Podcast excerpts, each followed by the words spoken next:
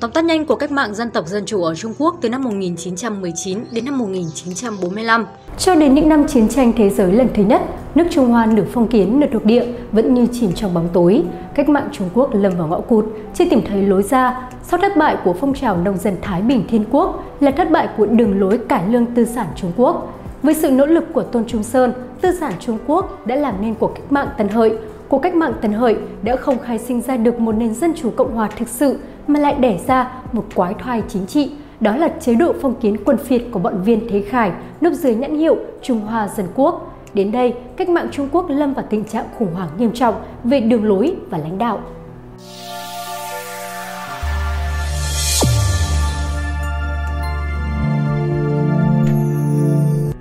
Cũng trong những năm chiến tranh thế giới thứ nhất, nền kinh tế Trung Quốc có bước phát triển mạnh mẽ ở nhiều lĩnh vực, nhất là ngành dệt, khai thác mỏ, ngân hàng, đi đôi với sự phát triển của nền kinh tế công thương nghiệp dân tộc là sự trưởng thành của giai cấp tư sản và vô sản Trung Quốc.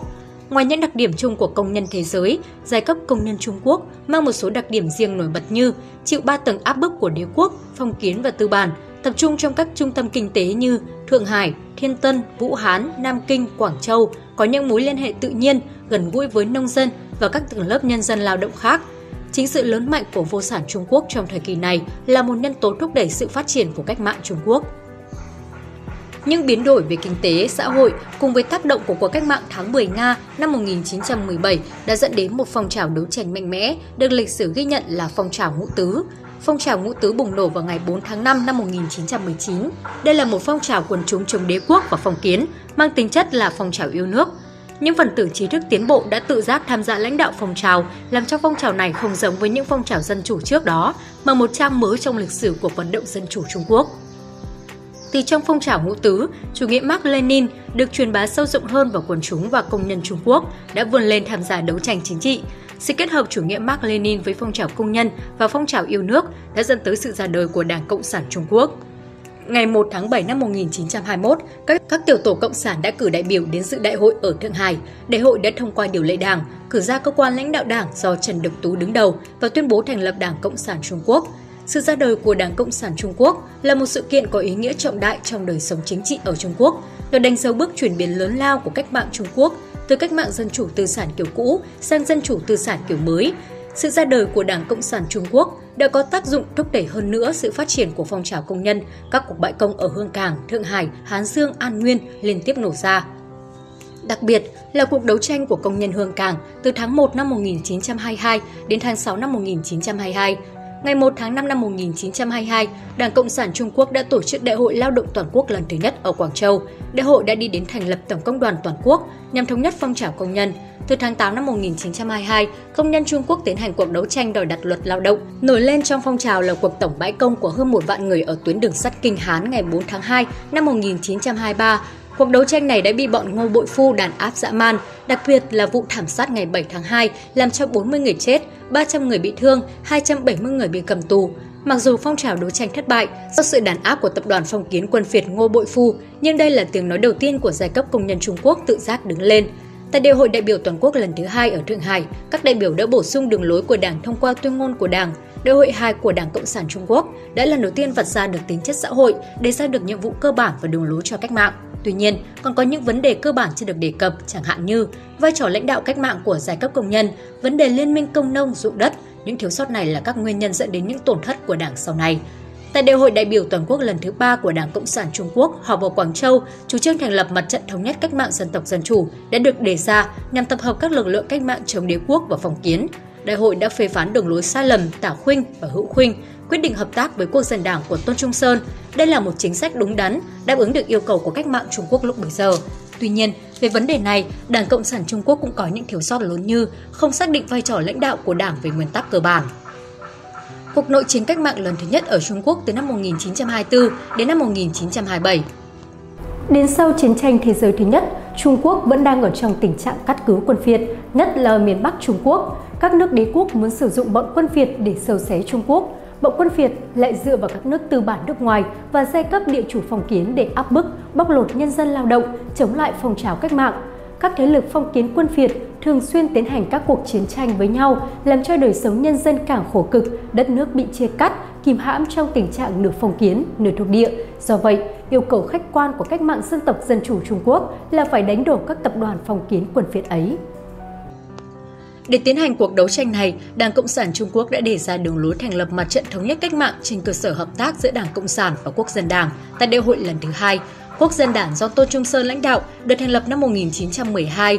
Đường lối chính trị của Quốc dân Đảng là chủ nghĩa tam dân do Tôn Trung Sơn đề ra từ năm 1907 dưới tác động của cách mạng tháng 10 Nga và đặc biệt là sự phát triển của cách mạng Trung Quốc từ sau phong trào ngũ tứ. Nhận thức chính trị của Tôn Trung Sơn đã có sự biến đổi với những nội dung mới tiến bộ hơn – Tôn Trung Sơn đề ra ba chính sách lớn, Liên Nga, Dung Cộng, phù trợ Cộng đồng. Đây chính là một trong những cơ sở của sự hợp tác quốc cộng.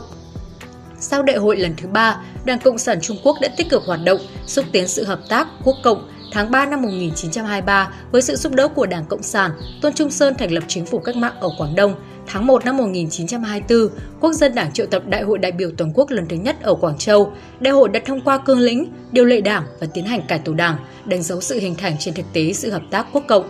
Với sự giúp đỡ của Liên Xô và những người cộng sản, chính phủ cách mạng của Tôn Trung Sơn được củng cố, phát triển.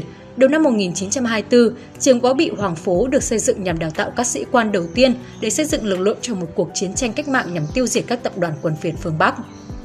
Bây giờ, phong trào cách mạng Trung Quốc phát triển mạnh mẽ về các cuộc đấu tranh của quần chúng nhân dân. Giữa lúc phong trào cách mạng lên đà phát triển mạnh mẽ, ngày 12 tháng 3 năm 1925, Tôn Trung Sơn lâm bệnh và từ trần tại Bắc Kinh. Từ đây, sự hợp tác quốc cộng trở nên khó khăn hơn, phái hữu trong quốc dân đảng tăng cường hoạt động nhằm chống phá Đảng Cộng sản Trung Quốc. Đại diện cho phái này là Tưởng Giới Thạch và Đái Quý Đào. Tuy nhiên, phái Tưởng Giới Thạch vẫn chưa dám trắng trợn chống lại Đảng Cộng sản mà thi hành chính sách hai mặt để lợi dụng lực lượng của Đảng. Tháng 7 năm 1926, cuộc chiến tranh Bắc phạt bắt đầu. Quân đội cách mạng gồm 10 vạn người được chia thành 4 đạo với kế hoạch tác chiến là dùng lực lượng chủ lực. Trước hết đánh Ngô Bội Phu, trận định ở Phúc Kiến, Quảng Tây, sau đó sẽ tập trung binh lực tấn công Tôn Huyền Phương và cuối cùng là Trương Tác Lâm. Được sự ủng hộ của nhân dân, cuộc chiến tranh Bắc phạt đã diễn ra đúng kế hoạch. Trên sự phát triển của cách mạng Trung Quốc, các nước đế quốc đã trực tiếp ra tay can thiệp ngày 24 tháng 3 năm 1927, khi quân Bắc phạt tiến vào Nam Kinh, hạm đội các nước Anh, Mỹ, Nhật, Mỹ, Pháp, Italia đã nổ súng bắn phá thành phố này làm 2.000 người chết. Đồng thời, chúng tìm cách câu kết với bọn tưởng giới thạch để chống phá cách mạng Trung Quốc. Ngày 12 tháng 4 năm 1927, với sự hậu thuẫn của Mỹ, tập đoàn Tưởng Giới Thạch đã gây ra cuộc chính biến phản cách mạng ở Thượng Hải. Tại đây, chúng đã tước vũ khí của công nhân, thủ tiêu Tổng công đoàn Thượng Hải và tàn sát hàng ngàn công nhân, đảng viên Đảng Cộng sản. Sự kiện này đã đánh dấu sự phản bội công khai của tập đoàn Tưởng Giới Thạch. Tiếp đó, một loạt các cuộc trình biến phản cách mạng đã diễn ra ở Quảng Đông, Giang Tô, Chiết Giang, Phúc Kiến. Ngày 18 tháng 4, Tuyển đã lập ra chính phủ quốc dân ở Nam Kinh, thực sự trở thành tay sai cho đế quốc. Trước tình hình đó, đại hội lần thứ 5 của Đảng Cộng sản Trung Quốc được triệu tập tại Vũ Hán. Do ảnh hưởng của tư tưởng hữu huynh Trần Độc Tú, đại hội không đề ra được một phương sách gì, trái lại còn đánh giá thắng lợi của cách mạng không xa. Thực tế này đã làm cho chính phủ quốc dân ở Vũ Hán do Uông Tinh Vệ cầm đầu trở nên dao động. Ngày 15 tháng 7 năm 1927, Uông Tinh Vệ công khai phản bội cách mạng, tuyên bố ly khai với Đảng Cộng sản, tiến hành đàn áp, bắt bớ những người cộng sản và sát nhập chính phủ Vũ Hán và chính phủ Nam Kinh của Tường. Như vậy, chính phủ Nam Kinh của Tưởng Giới Thạch đã nắm toàn bộ chính quyền. Cuộc chiến tranh Bắc phạt tuy đã đánh bại các thế lực quân phiệt cát cứ, nhưng cuối cùng đã hoàn toàn thất bại do sự phản bội của tập đoàn Tưởng Giới Thạch và do những tư tưởng hữu huynh của Đảng Cộng sản Trung Quốc. Cuộc nội chiến cách mạng lần thứ hai và cuộc đấu tranh chống phát xít Nhật xâm lược sau cuộc chiến tranh Bắc phạt, với sự giúp đỡ của các thế lực đế quốc, đặc biệt là Mỹ, nền thống trị của tập đoàn Tưởng Giới Thạch được thiết lập dựa trên cơ sở xã hội là giai cấp đại địa chủ và đại tư sản. Tập đoàn Tưởng Giới Thạch đã thi hành những chính sách đối nội, đối ngoại hết sức phản động. Về đối ngoại, cùng với việc ôm trên các đế quốc, chính quyền Tưởng Giới Thạch đã thực hiện chính sách phản đối đế quốc đỏ, giết lãnh sự Liên Xô ở Quảng Châu, khiêu khích xâm lược Liên Xô. Về đối nội, chúng thực hiện chính sách khủng bố trắng, tìm cách tiêu diệt những người cộng sản, đồng thời tiến hành các cuộc vây quét vào vùng căn cứ địa cách mạng, Do đó, nhiệm vụ của cách mạng dân tộc dân chủ Trung Quốc trong giai đoạn này là phải lật đổ chính quyền của tập đoàn Tường Giới Thạch để đưa cách mạng tiến lên. Từ năm 1927, những người Cộng sản Trung Quốc đã đứng lên đấu tranh chống lại sự khủng bố của chúng. Ngày 1 tháng 8 năm 1927, tại Nam Sương, Đảng Cộng sản đã tiến hành khởi nghĩa, giải phóng thành phố. Ngày 5 tháng 8, những người khởi nghĩa phải rút khỏi Nam Sương, tiến về Quảng Đông. Ngày 1 tháng 8 trở thành ngày thành lập Hồng quân Trung Quốc với việc xây dựng đội quân bát nhất. Ngày 7 tháng 9 năm 1928, Trung ương Đảng Cộng sản Trung Quốc tiến hành hội nghị khẩn cấp ở Cửu Giang. Hội nghị đã cách chức Trần Độc Tú, bầu cơ quan trung ương mới do Lý Lập Tam đứng đầu. Hội nghị đề ra nhiệm vụ tiến hành cách mạng ruộng đất, coi đó là vấn đề trung tâm của cách mạng dân chủ, xác định phương châm đấu tranh vũ trang chống lại tập đoàn quân tường, quyết định tiến hành khởi nghĩa vào dịp gặt mùa thu ở các tỉnh miền Nam Trung Quốc. Mùa thu năm 1927, dưới sự lãnh đạo của Đảng Cộng sản, nhiều cuộc khởi nghĩa vũ trang đã nổ ra ở các tỉnh miền Nam, Hồ Bắc, Quảng Đông, đảo Hải Nam, phong trào bị đàn áp dã man. Ngày 11 tháng 12 năm 1927, công nhân và binh lính Quảng Châu đứng lên khởi nghĩa, thành lập Công xã Quảng Châu. Công xã chỉ tồn tại trong 3 ngày và bị quân đội quốc dân đảng tàn sát, giết hại khoảng 7 đến 8 nghìn người. Như vậy, các cuộc khởi nghĩa vụ thu đều thất bại, nhưng ảnh hưởng của Đảng được phát huy rộng rãi trong nông dân thông qua khẩu hiệu cách mạng ruộng đất. Trong số các cuộc khởi nghĩa vụ thu, cuộc khởi nghĩa do Mao Trạch Đông lãnh đạo đã thắng lợi, dẫn đến sự ra đời của căn cứ địa ở Tĩnh Sơn. Tháng 7 năm 1928, Đại hội lần thứ 6 của Đảng Cộng sản Trung Quốc họp ở Moscow với sự chỉ đạo trực tiếp của quốc tế Cộng sản. Lúc bấy giờ, tư tưởng tả khuynh của Lý Lập Tam đang chi phối Đảng Cộng sản Trung Quốc. Đến tháng 9 năm 1930, Hội nghị Trung ương 3 khóa 6 đưa Vương Minh và Bác Cổ đứng đầu ban lãnh đạo Đảng. Cũng trong những năm 1928, 1930, phong trào đấu tranh vũ trang và xây dựng căn cứ địa cách mạng phát triển mạnh mẽ. Năm 1930, khu căn cứ địa Trung ương được thành lập. 19 khu căn cứ địa khác cũng ra đời ở Hồ Nam, Quảng Tây, Phúc Kiến, Hồ Bắc, An Huy, Quảng Đông, Quảng Tây. Tại các khu căn cứ, cuộc cách mạng ruộng đất được tiến hành, nhờ vậy uy tín của Đảng càng lên cao trong cả nước. Trong các khu căn cứ địa cách mạng, Đảng Cộng sản đã thành lập chính quyền công nông, xây dựng lực lượng vũ trang cách mạng gọi là Hồng quân nông.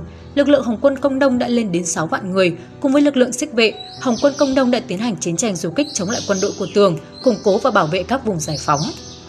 Cuộc đấu tranh củng cố và bảo vệ các vùng giải phóng diễn ra trong những điều kiện hết sức khó khăn, gian khổ. Tập đoàn Tường Giới Thạch liên tiếp tổ chức các cuộc vây quét nhằm tiêu diệt quân cách mạng. Tập đoàn tưởng Giới Thạch đã dồn hết lực lượng cho chính sách chống cộng mà không chú ý chống lại sự xâm lược của phát xít Nhật. Ngày 18 tháng 9 năm 1931, phát xít Nhật xâm lược Đông Bắc Trung Quốc để tập trung lực lượng cho vây quét tiêu diệt Hồng quân Công nông, đồng thời phù họa cho chính sách Munich phương Đông của các đế quốc. Tập đoàn tưởng Giới Thạch đã chủ trương tuyệt đối không kháng cự quân Nhật. Do vậy, chỉ trong vòng vài tháng, toàn bộ vùng Đông Bắc rộng lớn đã rơi vào tay quân Nhật. Tháng 1 năm 1932, Nhật tiếp tục tấn công Thượng Hải. Năm 1933, chiếm Nhiệt Hạ, miền Bắc Sáp Cát Nhĩ. Năm 1935, chín miền Đông, Bắc Hà Bắc. Trong bối cảnh đó, Tưởng Giới Thạch vẫn dồn sức lực cho cuộc vây quét.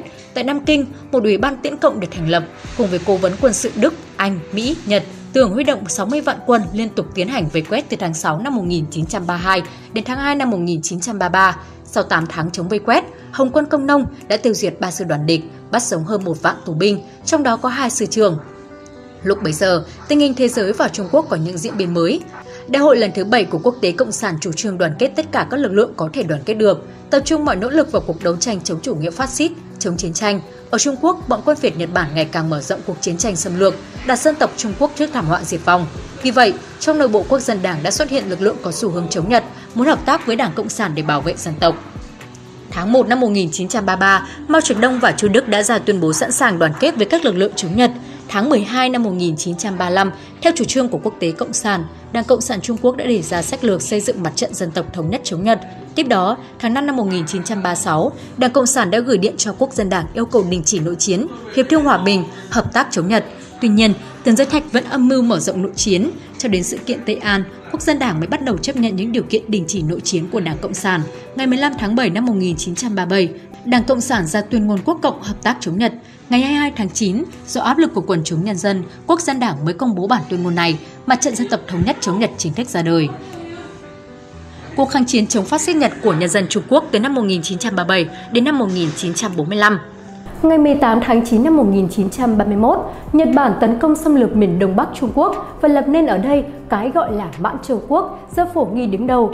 Tưởng đã phụ họa cho chính sách Munich phương Đông với hy vọng Nhật sẽ dùng nơi này làm bàn đạp để tấn công Liên Xô. Chính sách này của Tưởng đã khuyến khích Nhật Bản mở rộng quy mô xâm lược đối với Trung Quốc.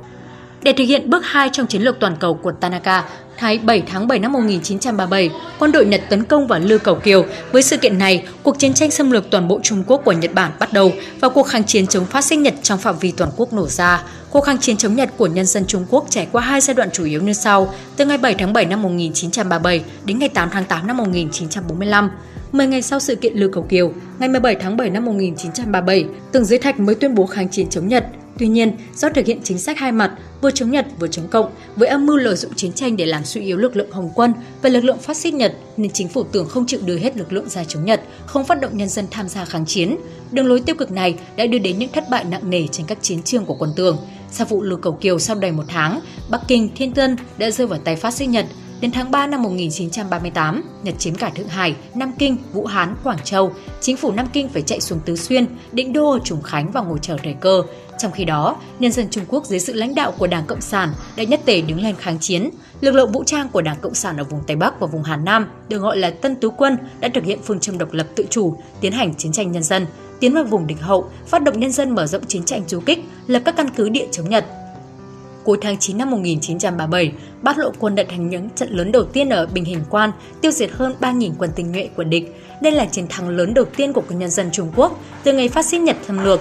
Trong suốt thời gian này, các khu giải phóng của Hồng quân đã phải đương đầu với 1 triệu 10 vạn quân Nhật và quân ngụy, chiếm 84% tổng số quân số của địch ở Trung Quốc. Trong cả nước, Đảng Cộng sản đã xây dựng được khu giải phóng nằm giải rác trong 19 tỉnh, ở các vùng Đông Bắc, Hòa Bắc, Hòa Trung, Hoa Nam và Tây Bắc, với số dân trên 100 triệu người. Tại các vùng giải phóng, chính quyền dân chủ nhân dân được thành lập, cải cách kinh tế, chính trị xã hội được áp dụng. Trong khi đó, tập đoàn Tưởng Giới Thạch lại chỉ tập trung lực lượng cho chính sách chống cộng. Chính tưởng đã phát động các cao trào chống cộng trong những năm 1939, 1940, 1940, 1941 và 1943. Đến năm 1944, quân đội quốc dân đảng lại bị quân Nhật đánh bại, vùng Hoa Nam và tỉnh Hồ Nam rơi vào tay phát xít Nhật. Ngày 9 tháng 8 năm 1945, Liên Xô mở cuộc tấn công vào vùng Đông Bắc Trung Quốc. Trước khi tình hình đó, Bộ Tổng tư lệnh Quân Giải phóng Nhân dân Trung Quốc đã hạ lệnh cho quân đội và nhân dân tiến hành cuộc tổng phản công trong cả nước để giành thắng lợi hoàn toàn. Trước sự tấn công vũ bão của quân đội Liên Xô, hơn một triệu cân quân Đông, lực lượng tinh nhuệ nhất của quân phát xít Nhật đã bị tiêu diệt nhanh chóng. Ngày 14 tháng 8 năm 1945, Nhật Hoàng buộc phải tuyên bố đầu hàng quân đồng minh không điều kiện. Tuy nhiên, sau ngày 14 tháng 8, trên chiến trường Trung Quốc vẫn tiếp tục cuộc chiến tranh giải phóng các vùng chiếm đóng của quân Nhật thêm vài tháng nữa vì quân Nhật không chịu đầu hàng, quân giải phóng nhân dân Trung Quốc. Như vậy, với sự giúp đỡ trực tiếp của Liên Xô, cuộc kháng chiến 8 năm của nhân dân Trung Quốc đã giành thắng lợi. Quý vị và các bạn đang theo dõi trên kênh Tiền đề lịch sử. Nếu thấy số này hay, đừng quên bấm like, share để lan tỏa thông tin ý nghĩa này và nhớ subscribe kênh Tiền đề lịch sử để nhận thêm nhiều thông tin lịch sử bổ ích. Còn bây giờ, xin chào và hẹn gặp lại.